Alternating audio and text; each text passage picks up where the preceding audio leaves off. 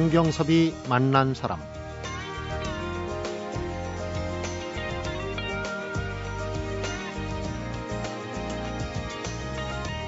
다음 주에 식목일이 껴 있는데 서울시가 다음 달 6일까지 한강변에 3만 그루 정도의 버드나무하고 오리나무 등을 심을 거라고 합니다. 노들강변의 봄바다, 노랫말에 걸맞는 한강의 모습이 벌써부터 눈에 선한데요. 나무 심기는 수종을 선택하고 심을 장소를 선정하는데 철저하게 사전 계획이 필요한 작업이라고 합니다. 나무 한 그루를 심는 마음으로 차분하게 4월을 준비하는 주말 맞으시기 바라면서 성경섭이 만나서 오늘은 임진모 음악평론가하고 오은영 영화 펀드 매니저와 함께하는 문화의 놀자 올덴 뉴로 만나봅니다.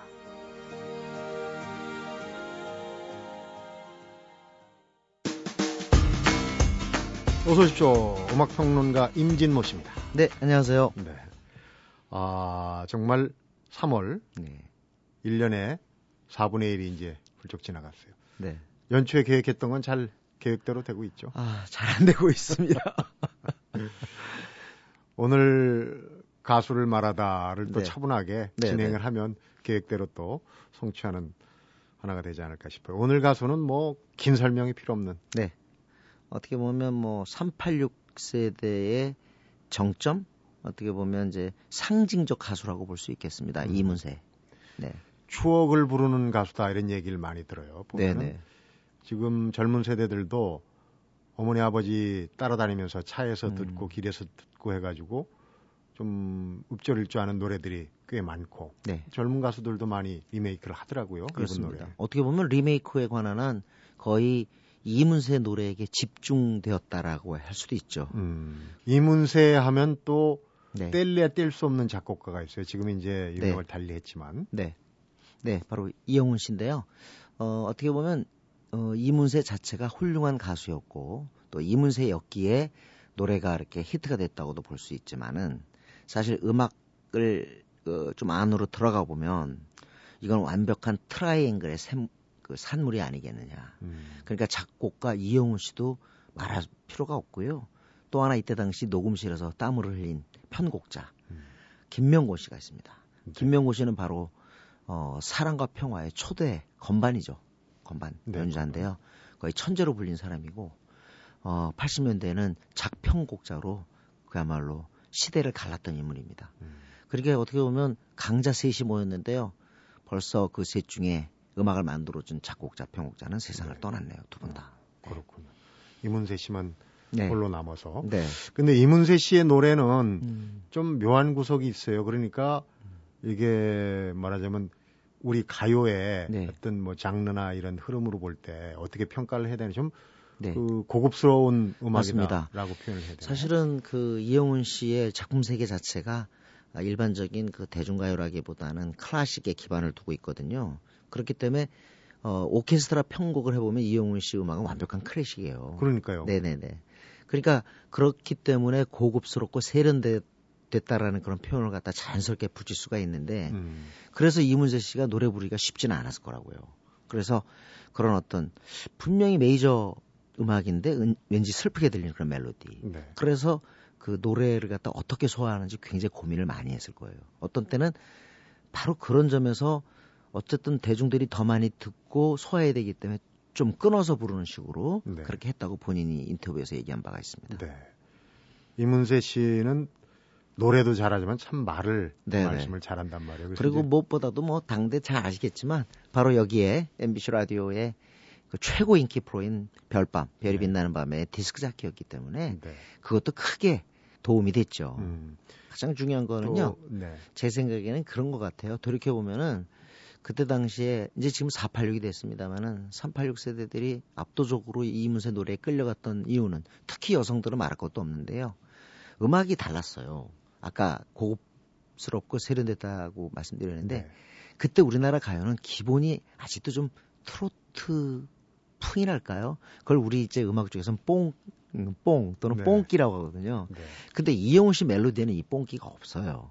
그러니까 굉장히 어떻게 보면 서구적인데 그런 것들이 그 당시에 뭐랄까요 조금 배운 여성들 그리고 또 직장 여성들 어쨌든 그런 감성에 맞아 들어간 거죠. 음, 그러니까 조금 고급스러운 가요를 찾고 있던 때에 이문세 음악이 등장을 한 거예요. 그러니까 가요계의 몸피를 네. 바짝 부풀려준 그렇습니다. 그런 역할을 여성들이 들어왔으니 이건 뭐 가요 시장이 이제 커질 수밖에 없는 네. 거죠. 한 곡 듣고 가야 될 텐데 네. 너무 많이 들었지만 그래도 네. 좋은 노래입니다. 네. 광화문 연가 듣고 얘기하겠습니다.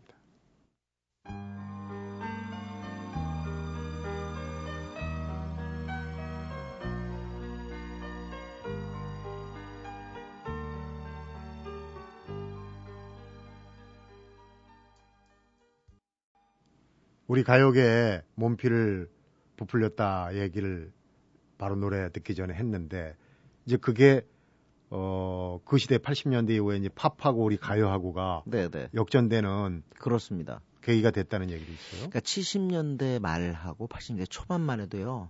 고등학교 교실에 들어가 보면요. 누구도 가요 얘기를 아직은 안 했어요. 근데 가요 얘기를 하면 일단 수준이 낮은 거예요. 음, 그러니까 누구나 다 락을 얘기하고 팝을 얘기했던 서구에 그런 음악을 야- 얘기했던 시절이고 네. 빌보드 차트를 줄줄 외야 뭐 음악 행- 좀 안다 행세하는 그런 때였거든요. 가사도 모르고 한글로 예. 써서 또 외우고 예. 중학생들은 그리고 음악 채널인 라디오 같은 경우도 어, 80대 초반만 해도 거의 만약에 하루 종일 10개 프로 있다면 거의 8개가 팝 프로였습니다. 네. 그런데 이문세의 이 노래가 등장하고 여성들이 참여하고 덩치가 커지면서 이제 가요 프로그램이 폭발적으로 늘어나게 됐죠. 음, 그래서 아마 89년, 90년 되면 드디어 가요 프로그램이 더 많아지는 네. 역전 현상이 초래되는 겁니다. 음. 여성들이 좋아하면은 당연히 따라서 아, 남성들도.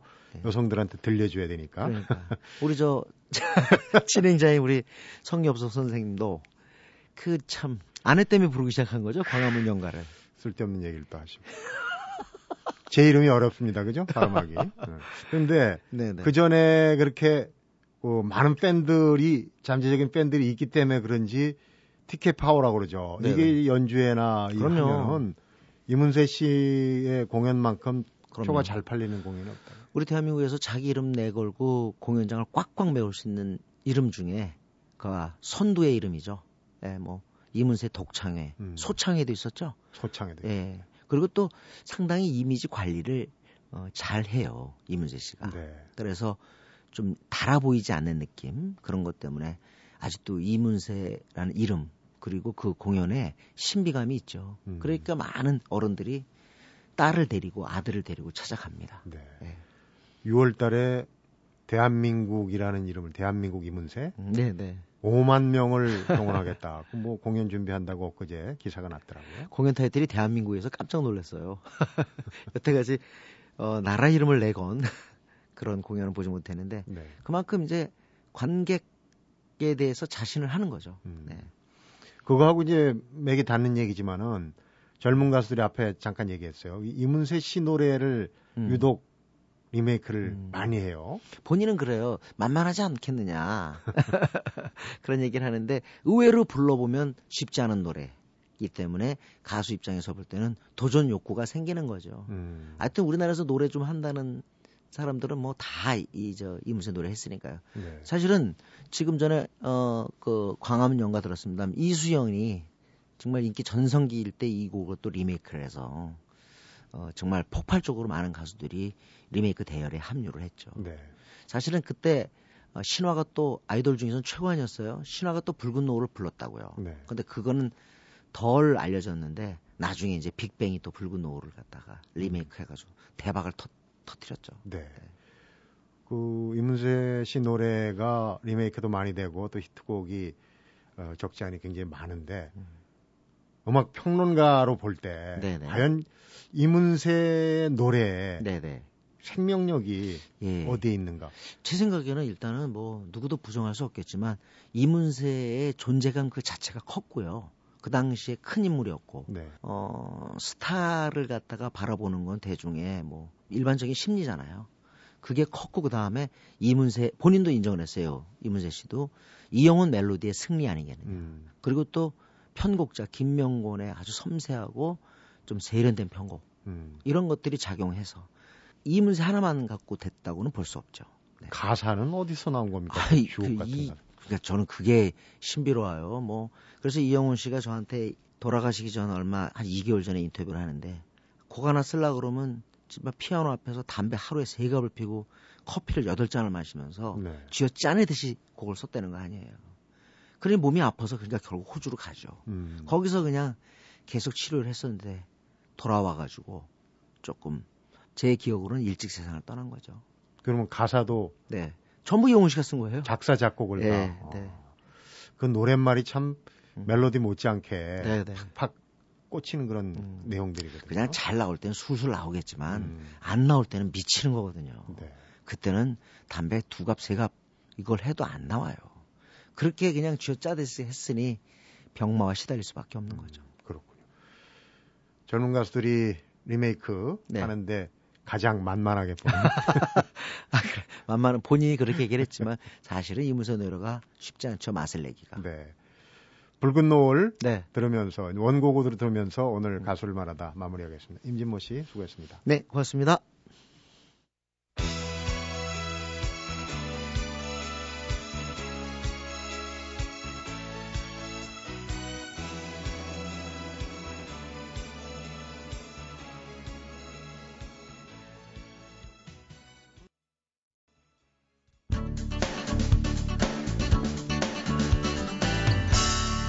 성경섭이 만난 사람. 이번에는 영화를 말하다 영화 펀드 매니저 오은영 씨입니다. 어서 오십시오. 네, 안녕하세요. 벌써 내일부터 4월이 시작이 되는데 네. 봄은 여성의 계절이고 가을은 남성의 계절이다. 또 거꾸로 얘기하는 사람도 있고 그래요. 어떻게 네. 생각하십니까? 뭐 모든 여성분들이 봄을 다 좋아하는 건 아니겠지만 저 같은 경우는 봄을 가장 좋아합니다. 네. 뭔가 따뜻한 햇살, 또 연두빛깔 어린 잎들, 또 분홍색 그 벚꽃들 그리고 여기 예쁘고 화사한 이 옷들까지 입을 수 있기 때문에 생각만 해도 좋은 것 같아요. 네. 더군다나 정말 봄이 곧 온다. 지금 사실 이제 봄이라고도 부를 수 있겠지만 와 있죠. 와 있죠. 네. 지금 이 순간에 어떤 그 환영, 봄을 환영하는 이런 마음이 훨씬 더 정말 값지게 느껴지는 것 같아요. 음. 자, 그리고 사실은 이 봄을 기다리게 하는, 하고 또이 봄을 또 반가워하는 게 아무래도 좀 긍정적인 의미들을 많이 그 내포하고 있어서일 네. 것 같아요. 뭐 시작, 뭐 설레임, 따뜻함, 첫사랑, 생동감, 뭐 밝음도 있겠고요. 네. 네. 그렇군요.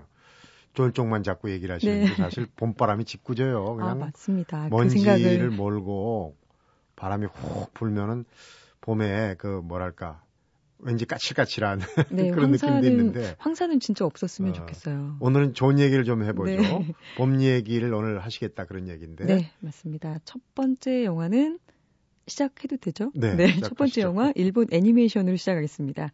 자, 제목이 독특해요. 초속 5cm라는 어, 제목을 가지고 있습니다. 네. 이 초속 5cm는 바로 이 벚꽃이 소복이 내리는 속도 인데요. 아. 영화는 이 벚꽃이 내리는 속도다라고 얘기를 꺼내면서 이 흩날리는 벚꽃 속에서 어린 초등학교 이 남자, 여자 아이를 보여주면서 시작이 네. 됩니다.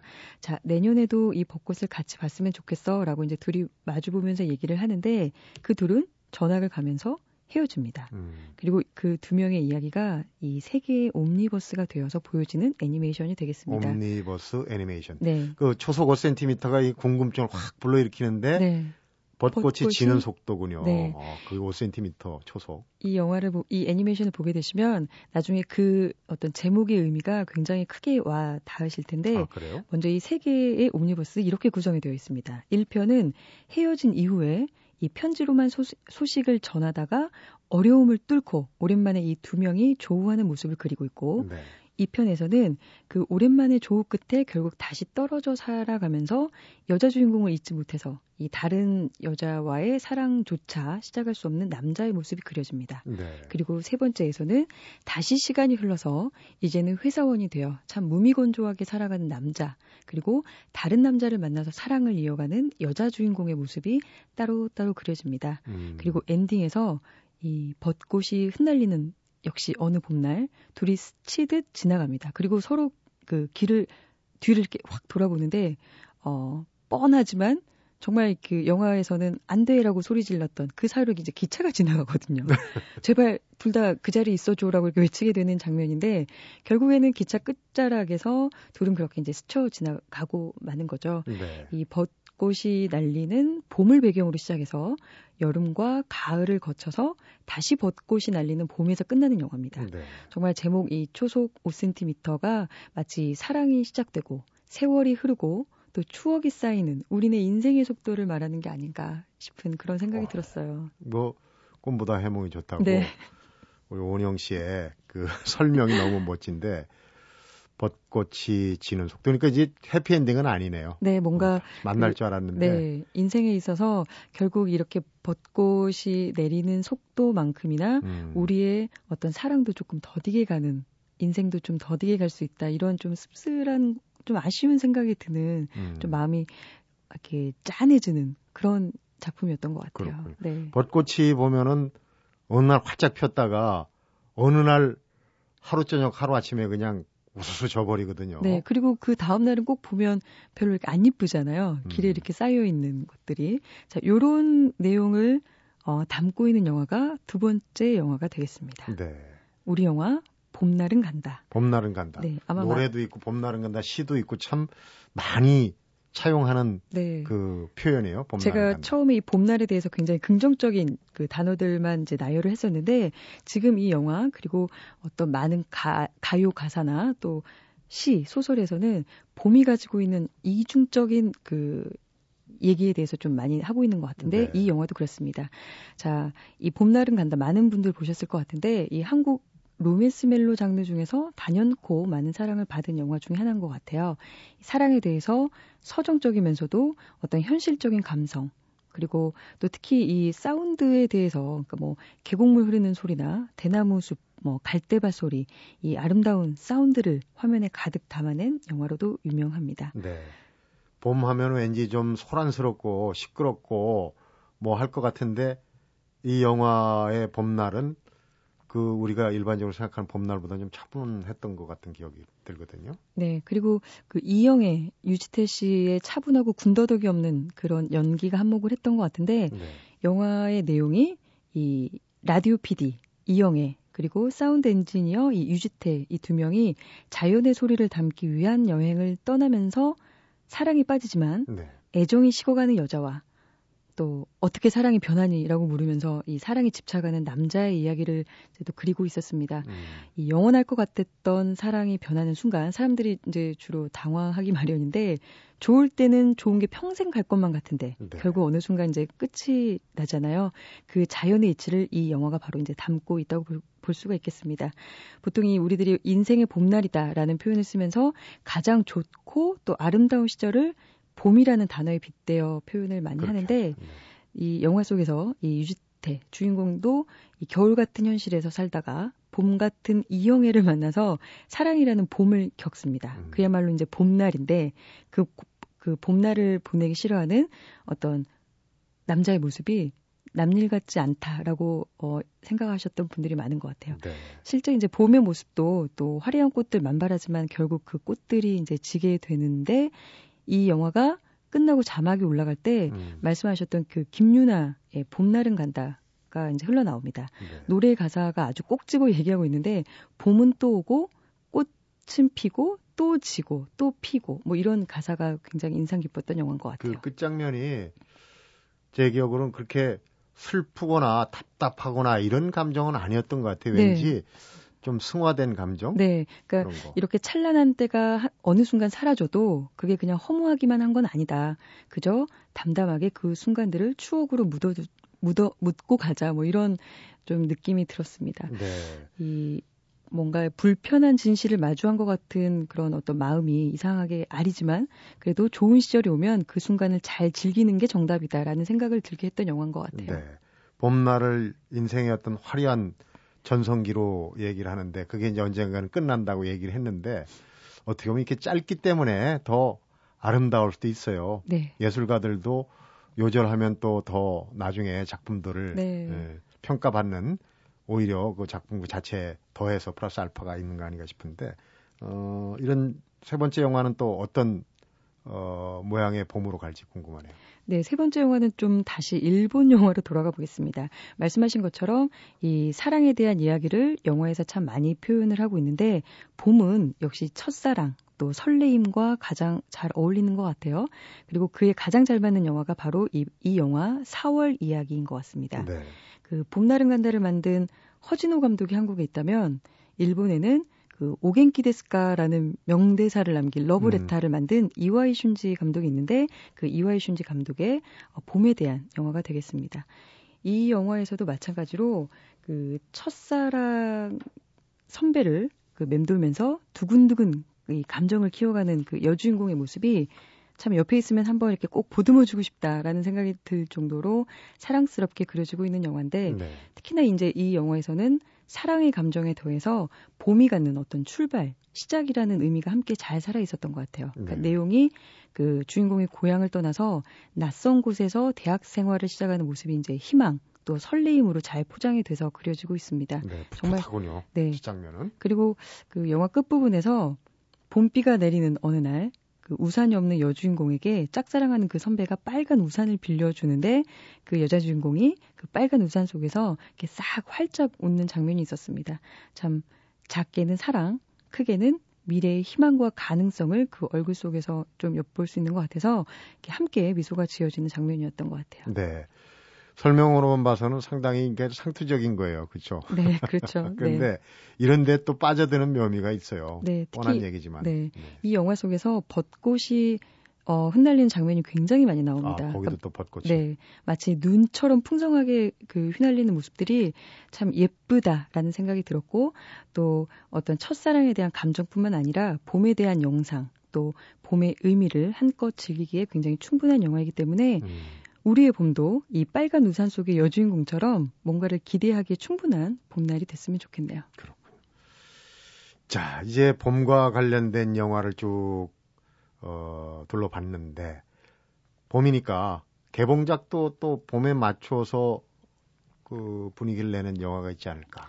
어, 진짜 우연입니다. 이 영화 때문에 제가 봄이란 주제를 고른 게 아니고. 아니고, 별개로. 예, 이렇게 하면서 개봉작을 봤더니, 아, 마치 준비한 것처럼 호프 스프링이라는 음. 외화가 개봉을 했습니다. 그렇군요. 자, 메릴 스트립과 타미 리 존스 이 두 명이 어, 이제는 무덤덤한 사이가 된 31년 차 부부로 나옵니다. 네. 이두 명이 일주일간의 부부 힐링 캠프를 떠나면서 일어나는 일을 담고 있는데 영화 속에서 이 정말로 이 현실적인 결혼 생활 또 부부 생활 등등에 대해서 이 심리 치료를 둘이 받는 장면이 많이 나오는데 네. 두 부부가 처음엔 어색해하지만 나중엔 정말 진솔하고 솔직하다 못해서 너무 솔직한 마음속 이야기들을 꺼내놓는 장면들이 있습니다. 네. 어, 영화 보시면 특히 그 기혼자분들 보시면 어, 많이 공감하실 수 있는 그런 이야기들이 어, 가득 담아져 있는 것 같습니다. 메릴 스트립하고 타미 리 존스 정말 연기파 배우 아닙니까? 네. 그러니까 실제 상황보다 더 시, 실제 상황처럼 연기를 한 거군요. 네, 그리고 이 영화의 카피도 사랑을 리폼하다입니다. 음. 그래서 어, 이 영화를 보시면 뭐 신혼의 짜릿한 감정을 다시 찾을 수 있다. 뭐 이런 어떤 홍보 카피들이 많이 있는데 네. 어, 특히 그 어른들을 위한 간만에 만나는 진솔하고 거침없는 로맨틱 코미디라는 생각이 들어서 특히 기혼인 분들 함께 극장 나들이 하시면 더 좋을 것 같아요. 네. 보고 오히려 싸우는 일은 없겠죠. 그것까지는 잘 모르겠습니다. 농담이고요. 네. 어, 화끈한 액션이 나왔어요. 이번 주에 개봉하죠. 네, 이 영화 이미 뭐 홍보 막 시끌벅적하게 했던 걸로 기억합니다. 배우 이병헌 씨의 헐리우드 두 번째 작품으로 이미 화제가 됐었던 G.I.조 2입니다. 네. 자, 2009년에 1편이 굉장히 어, 성공적으로 개봉을 했고 4년 만에 속편이 이제 나온 건데요. 그 세계 최강의 특수군단 G.I.조 또 숙명의 적 코브라 군단이 어, 함께 싸워가는 그런 화려한 액션들이 펼쳐집니다. 네. 이병헌 씨는 이 테러리스트 군단인 코브라 군단에서 어떤 단순한 악당 이 아니고 내면의 고뇌까지 표현하는 어떤 무게감 있는 스톰 섀도우 역할을 맡았습니다. 네. 전형적인 액션 블록버스터이지만 이병헌 씨가 등장하기 때문에 이래저래 오락성만큼은 뛰어난 것 같아요. 음, 국내 팬들을 위해서 만든 장치 중에 하나가 이병헌 씨 같은데 지아이조 1 보셨어요? 네, 봤습니다. 음, 생각보다 역할이 그렇게 네. 너무 사실 그리고 그 의상이 눈만 이렇게 빼꼼히 나오는 거라서 네. 이병헌 씨의 그 가지런한 치아 음. 그 미소를 못 봐서 아쉬웠는데 이번 그 속편에서는 훨씬 더 비중이 커지고 네. 얼굴도 제법 많이 나오기 때문에 아마도 이병헌 씨가 그 4년 동안 헐리우드에서 얼마나 자리를 잡았는지를 직접적으로 이 영화를 통해서 알 수 있었던 것 같아요. 굉장히 네. 흐뭇했습니다. 그렇군요. 그러니까 완보다는 투에서 이병헌 씨의 매력이 좀 더 발산이 된다 그런 네. 얘기네요. 봄과 관련된 영화 얘기 또 개봉작 얘기 재밌게 잘 들었습니다. 오은영 씨 수고하셨습니다. 네, 감사합니다. 성경섭이 만난 사람 오늘은 임진모 음악평론가 오은영 영화 펀드 매니저와 함께한 문화의 놀자 올덴 뉴로 꾸며봤습니다.